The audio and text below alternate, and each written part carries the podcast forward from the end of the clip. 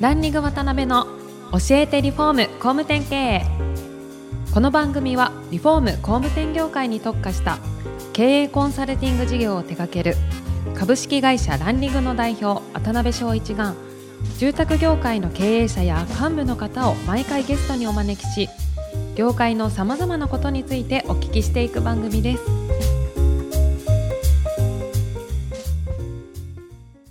皆さんこんにちは。さあ今週も始まりましたランリング渡辺の教えてリフォーム工務店経営アシスタントの牛久保ですパーソナリティの渡辺翔一です。今週もよろしくお願いしよろますしくお願いします。今回から4回にわたってご出演いただきますのは株式会社マルコーホーム武田社長です。武田社長は和歌山県に本社を持つ株式会社マルコーホームの代表として地元和歌山と奈良の柏で新築注文住宅リノベーションリフォーム事業を営まれています。メインの事業である新築注文住宅事業では、ワンランク上の家をコンセプトに、高耐震、高遮熱、高断熱、高気密の省エネ、太陽光発電など、最新の技術と知識でお客様が幸せになる家づくりに真剣に取り組まれ、年間120棟を達成。地域の一番点として成長を続けておられます。そんな武田社長には今回から4回にわたって現在までの足跡や会社のこと、ビジョンなどじっくりお聞きしたいと思っていますのでよろしくお願いいたします。はい、武田社長、今日から4回よろしくお願いします。よろしくお願いします。今日本当に楽しみだったんですけども、まあ1回目ですので、まあ武田社長の人となりみたいなところですね、いろいろ突っ込んでお聞きしたいなと思ってますので、よろしくお願いします。で、お生まれはもともとあれですよね、和歌山の方で、えー、生まれたんは大阪なんですあ、よ。大阪の方ですね。なるほど。で、中学校まで大阪でいてでですねえー野球留学をするためにはい和歌山県に留学をしに行って、あで、そこで美濃島高校っていうとこに入ってから、で、そこからまあすぐ東京行って大阪なんで、だからもう社会人になってから和歌山にはい。住んでる形ですね。そうなんですはいね。小さな時はどんなお子さんだったんですかね。そうですね。あの、まあ、父親がすごい厳しい人で、で、まあ、僕が、あの、野球経験も、はいまあ、中学校、高校、大学はいで、まあ、結構厳しい監督の下でずっとやってきたんで。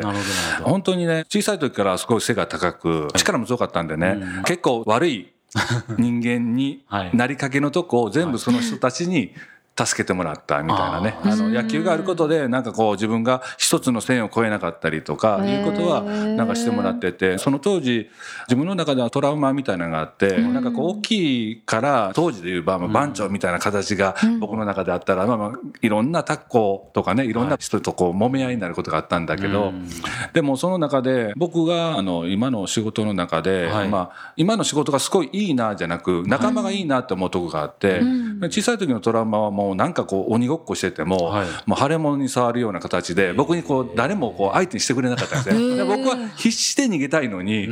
そういうことができなかった幼少時代があって、まあ、今はね、あの全力でスタッフとも向き合えたり、全力で話できるのが昔のことがあって今の自分があるなみたいなのがあって、まあだから昔よりか今の方が楽しいですよね。なるほどね。はい逆ごまめみたいな状態だったわけですね。そうですね。はい。なるほど。で、まあそういう中で高校が、それこそもう名門中の名門ですよね。東尾さんとかいろんな方が卒業された美濃島高校。はい。小中高とずっと野球やられてた感じなんですか？あのね、は小学校い。ははい。野球をしてたんですけど、はいなんかちょっと当時またここもまたやんちゃな自分があって、まあすぐ先輩をどついてやめないといけないとか、そういうことがあって、でまあそんなことがあった時に、まあもともと軟式野球をやってたんで、はい公式野球にやりたいなと、なんかこうきっかけでね、そういう思いになってはい。したんですけど、うんうんで人間的に緩い人間だったんで、はい。尾藤監督って当時のね美濃島高校の監督って、まあスクリーンではすごい笑顔でそうもうすごい楽しそうに野球やってるんですよね。あの映像を見た時に、はい。僕はここで絶対野球しないといけないと思ったら、3年間笑った顔一回も見たことないという。毎日もうなんかもうね厳しい監督だったんですけどね。でも唯一その監督がここういう時には笑顔を出していいとか、はい。こういう時には歯を食いしばらないといけないっていうことをすごく教えてくれる人だったんで、まあ、今の私のこのビジネス感っていうか、まあいうのはそういう野球道から結構始まってやってますね。あそうなんですね。はい、うんうんうん。でそれこそ入ってすぐレギュラーになられたわけじゃないと思うんですけど、うん。どんな感じでご活躍されたんですか高校の時は？というかね、はい。高校時代も、はい。大学も、うんなんていうのかねこれ生まれ持ったセンスっていうのかねこれがもうすごく 満ち溢れてて、で本当にまあ足が速く、はい。まあ、力もあったし、でなんていうか遠くを飛ばすっていうのはこれ天性なとこがあって、結構そういうのも結構あったんですよね。ん。だからそういう面ではなんか早い時期に結果を残して、早い時期になんかこうレギュラーになったりとかいうのは結構ありましたね。だから今から思ったらあんな下手くそだったのに、はい。なんでレギュラーになったんかなとかいうのははい。今になったら不思議に思いますよね。ああそういうことですね。うん、でも勝ち気な自分があったんで,、うん。で人には絶対負けへんとか、うん。大阪で野球やってた時になんか大阪では結構有名なチームでいたんで,、はい。でそこのリトリーグで優勝した同期がいたりとかいう中で,、でまあ、大阪の PL とか、はい。その当時だったらね、三大とか、はい。正大堺なんかいろんなところにこうみんな行くんですけど、まあ、そこに行ってもなんかこう勝負にならんので一旦和歌山に出て甲子園で勝負したのかなみたいな,、こういう若い時から自分のプロセスをちゃんと持って。やってましたね。あとやっぱ勝つ勝負をするみたいなところあるんですかね？そうですね、うんはいなるほどね。勝つところに自分の身を置いてっていうことですよね。えーそういう意味でどうですか？高校の時は実際甲子園とか含めてどんな感じで？だからね高校の時は甲子園行ってないんですよ。そうですよねで高校2年生の時なんか特にそうなんですけど、夏の大会の決勝戦の9回ツーアウトまではい。勝ってて、はい。そこから逆転されて甲子園行かなかったりとか、いい決勝ですか？決勝で。はあ。自分たちの年の3年生の時もサヨナラ負けをしたりとか、なんかそういうことで高校時代はもうすごい強いチームだったんだけど、はい。甲子園っていうところには縁がなかったですね。うんでもまあ当時尾藤監督の息子っていうのが今のえー箕島高校の監督してるんですけど、その時同期だったんで、はい。やっぱ親子鷹っていうことで全国ですごく騒がれてたんで、あのチーム自体もまあ有名なチームなんだけどそういう親子鷹っていうことですごくテレビ番組が1年間取材をずっと付きっきりになったりとかいうことで結構いい経験をさせてもらいましたね。なるほどね。はいですけどやっぱり甲子園で本当一歩寸前のところで出れなかったりとかすごい悔しい思いをされながら、実際プロ行きたいなみたいな気持ちはその当時からもちろんあったんですよね。もちろんプロに行くっていうのは、まあ、僕の夢であったんですけど、はいでも高校時代に、はい。まあ、広島からドラフトをかけてくれるっていうお話があってまあ、前日に親父があのまだそれが早いっていうことであの、まあ、一応断りを入れたんですけどでもなんかこう当時はやっぱりその今みたいに情報社会じゃなかったんで、プロ野球ってもうすごい世界で、ん。なんか僕みたいな高校まあ僕ねあの中学校の2年から野球やってるんですよ。あ結構遅いんですね。遅いんですよ。それまでちょっと悪い時があって、その、うん。で、その間はもうずっと何にもしてない状態で。で、中学校2年から野球始めて、まあ5年ぐらいでね、はい。そういう立つ位置に立ったんで、まあ自分が何かもわからないし、ね、まあ自分がすごいこともわからないんですよあね。で、かといってまあ今でも和歌山県の県記録を持ってたりするんですよね。何本ですか？1試合最多安打って言っていい9打数8安打って言って1試合で8本打ったという。天才ですうんね。今でもそんな記録が残ってるんですけどでもまあまああのそういううまいこと野球人生が、えー順風にいってたんですけどまあまあいろんな時がきっかけでねなんかこう野球もこう諦めないといけないなみたいな時があったんですけど。でもまあ僕は人生の中で絶対野球をすることが、はい。あのまあ、僕は若い子供たちにもいいことやっても教えていきたいし、はい。で僕はそれで成功してるっていうのも、なんかちょっとねフラッグシップにはなってもらいたいなって思ってるんですよね。はい。ですけど高校の時にそれこそあの、まあ、プロからの誘いをまあ断られて、まあ、大学に行かれると思うんですけどアジア大学ですよね、はい。推薦で行かれた感じですかね、はいはい。大学の時はどんな感じだったんですか？ずっと本当野球やられてた感じなんですか？そうなんですよ。もうね、あの、プロ養成学校みたいな、それもまたね、ふざけた話があってはい、今の SSK っていう人はが、特待で、法政がスカウト来ててん、で、法政いけると思っててはい、で、まあ、ある監督の息子が法政入らないといけないということで、両天秤になった中で、僕は一応降りたわけなんですよはね。で、その中で、アジア大学っていうとこ選んだんですけど、まあ、遊びたい一心で東京に行こうっていうだけで野球したいと思って行ったわけじゃないんですよね。なるほどなるほど。で行ったらすごい厳しい日本で一番厳しい大学を僕は選んでたという なんかとてつもない人生の大失敗をやったことなんですよね。でそこで本当にあの1日ね5回練習あるってユニフォーム5回着ないといけないっていうぐらい練習が多い学校なんですよね。でもその学校の総監督っていうのが、まあ、すごい方矢野総監督で、まあ、亡くなった方なんですけど、はい。この方も、なんかこうお前たちはブリキだと。はい。でその当時青山学院っていうのが、まあ、こうダイヤモンドだと、はい。その一流スーパースターが集めて試合をするんだけど、僕たちはそのブリキ軍団でブリキの勝ち方を教えたるっていうような総監督がいたんですよね、すごい面白いんですけど、はい。でそれをヒットなんか打たんでもいいと。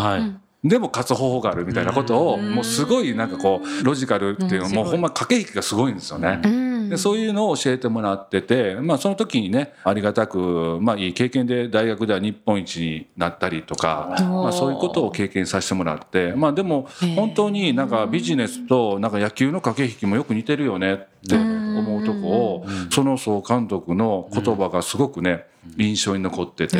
はいすごいですね。いろんな起点起点で出会いがやっぱあったんですそうでね。そうですね。指導者っていうかね。なんかまあついてたというより、なんかあんまりその真剣に考えてなかったのに、立つ位置が良かったみたいな。ああなるほどね。のはありますね。あーなるほどなるほど。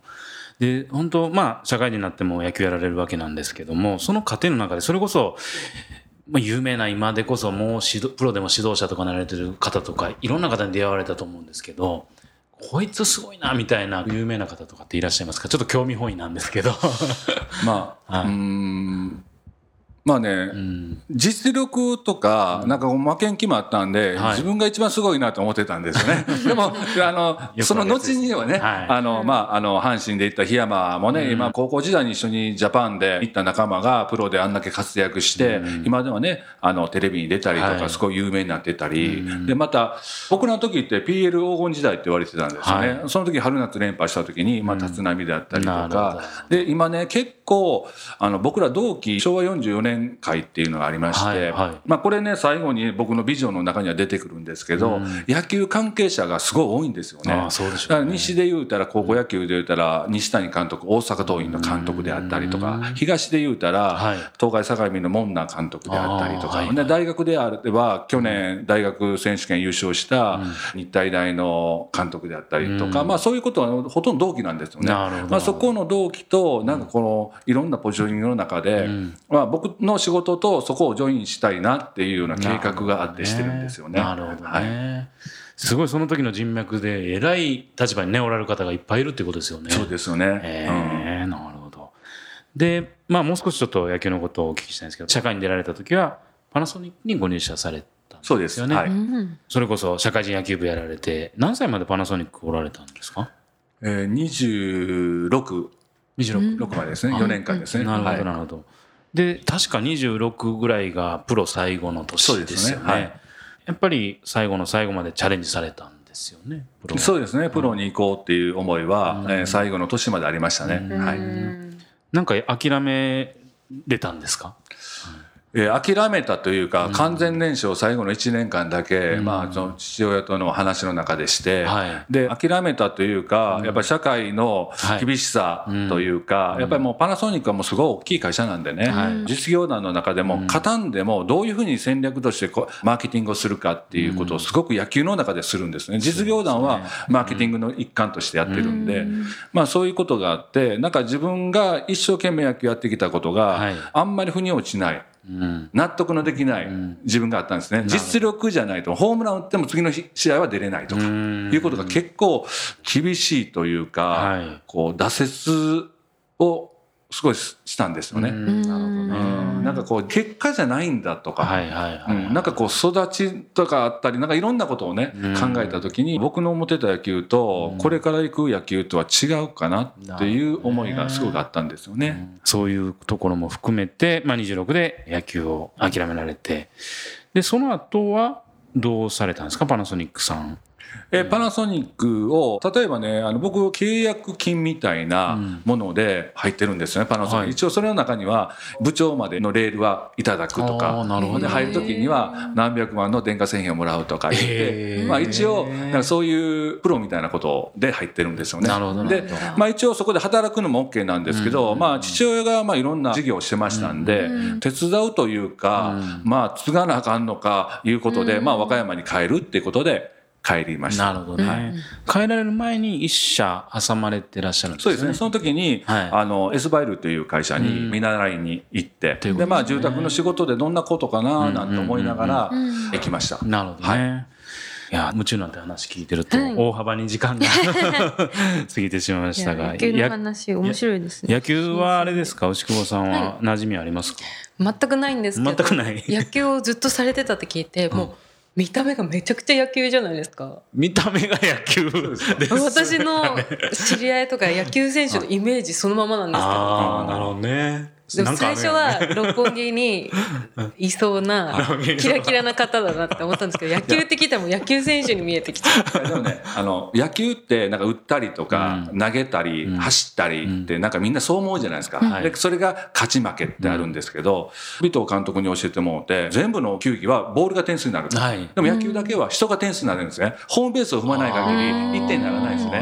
昔長嶋監督がサードベースを踏み忘れて、ね、1点にならなかった。はい。ホームランだけはならないっていう、人が点数になるんで、人をどんな風にコントロールするかってことがすごい大事だっていうん。ですよね。で、野球ってなんかいい球が来て、でど真ん中のボールが来て、ファールをしたら悔しがる人っているじゃないですか。はい。でもあれって本来悔しがらないようなシチュエーションを作るっていうのも、その選手のコントロールになるんですよ。ね。だからファールを打ったら、得するってバッターが思う人と思わない人がいる。あ、あの、なんか、しくじったと思う人いるじゃない。ほんなら、それって、僕らは得するって思う教育を受けてきてるんですよ。なるほど。だから何か言ったら、土についたボールって、ピッチャーの手に馴染んでてはい、変化球曲がるんですよね。で、ボールも重たいからはい。飛ばないんですよ。はい。わざとファール打ったら、審判からさらのボールが行くじゃないですか。ほんなら軽いボールになって、なおかつ滑って、変化球もそんな曲がらないから、チャンスになるってうんいうことがあったり、なんかこう昔僕パナソニックにいてる時にすごいなって思ったんが、福本豊さんって言って、はいそのたこ焼きレベルそうそう、のたこ焼きしてるばっかりなんですけど、その福本さんの話を聞いた時に、まあその人もパナソニックの OB なんで、その時にセカンドに盗塁が一番よくしてるんですよ、あの人。はい。で僕めちゃくちゃ足速かったんですよ。ね、はい。で盗塁って足が速かったらできるってずっと思ってたんですよ。なるほど。その社会人までは、うんうんでその福本さんの言葉を聞いた時に、僕はセカンドからサードに走る盗塁が一番多いんだよね、なんでかわかるかなって言った時その時僕は足が速いんですかねとか言って決して足は速いんですけどめちゃめちゃ速いレベルじゃないんですよね、でも世界一なんですよね。すごいだからその福本さんの言葉であのすごいなと思ったのは、まあ、賢いなと思ったんですねその当時。なんか審判いやいやキャッチャーの股間を見てたら、はい。なんかカーブのサインが出るんやと。だカーブのサイン出たら全部走ったらほとんどセーフになるっていう。まあカーブってまっすぐよりか緩いし、で、まあボールも落ちるんでキャッチャーも投げづらい。で、なんかそういうことを戦略と組んだら、こんな風になったんだっていう話を聞いた時に、へあ、戦略って大事なんだな。って、すごい思い出してきたんですなるほどだから、仕事の中でもすごい戦略はすごいこだわって、あその福本さんの言葉がもうすごい印象的で、なるほどねうん。なんかもう真面目にやってた自分がなんかバカらしくしてたというのがあって。で福本さんってなんかパッと見とかね話聞くとちゃんと考えてはるかなって思うんですけどやっぱ考えてはったんですね それがそうなんですよ。でもね、なんかね、大学の時もすごい面白い先輩がおって、野球下手なんですけど、レギュラーなんですよ。うん。で、なんでこの人レギュラーなんかなと思って、思ってて、なんか僕もやっぱりちょっと面白くなってくるんですよね。絶対僕よく下手やし、はい。でも絶対にミーティングした監督にめっちゃ褒められるんですよ。で何褒められるかって言ったら、こいつはめちゃめちゃ元気あるって言うんですよ。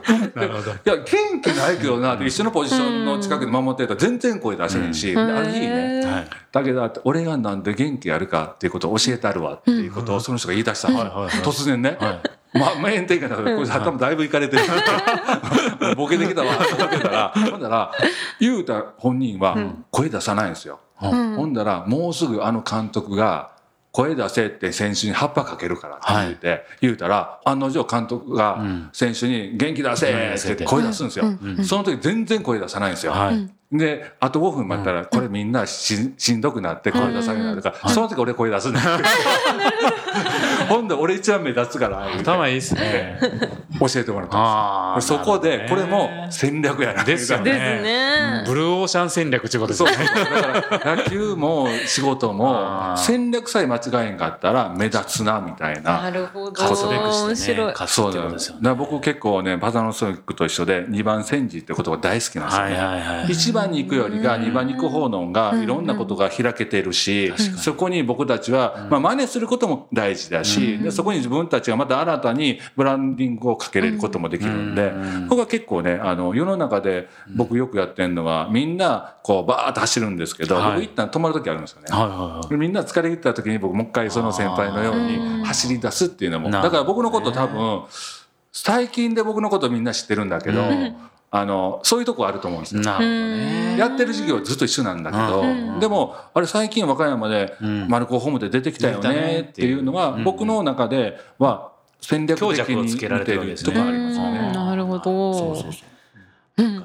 ね、ますます 魅力的に。いや本当面白いですねはい。はいもう大幅どころかもう2回分ぐらい取っちゃったんですけど。そうではい。はい。ということで、そろそろお時間来てしまいました。次回も武田社長にはゲストにおいでいただきます。本日はありがとうございました。ありがとうございました。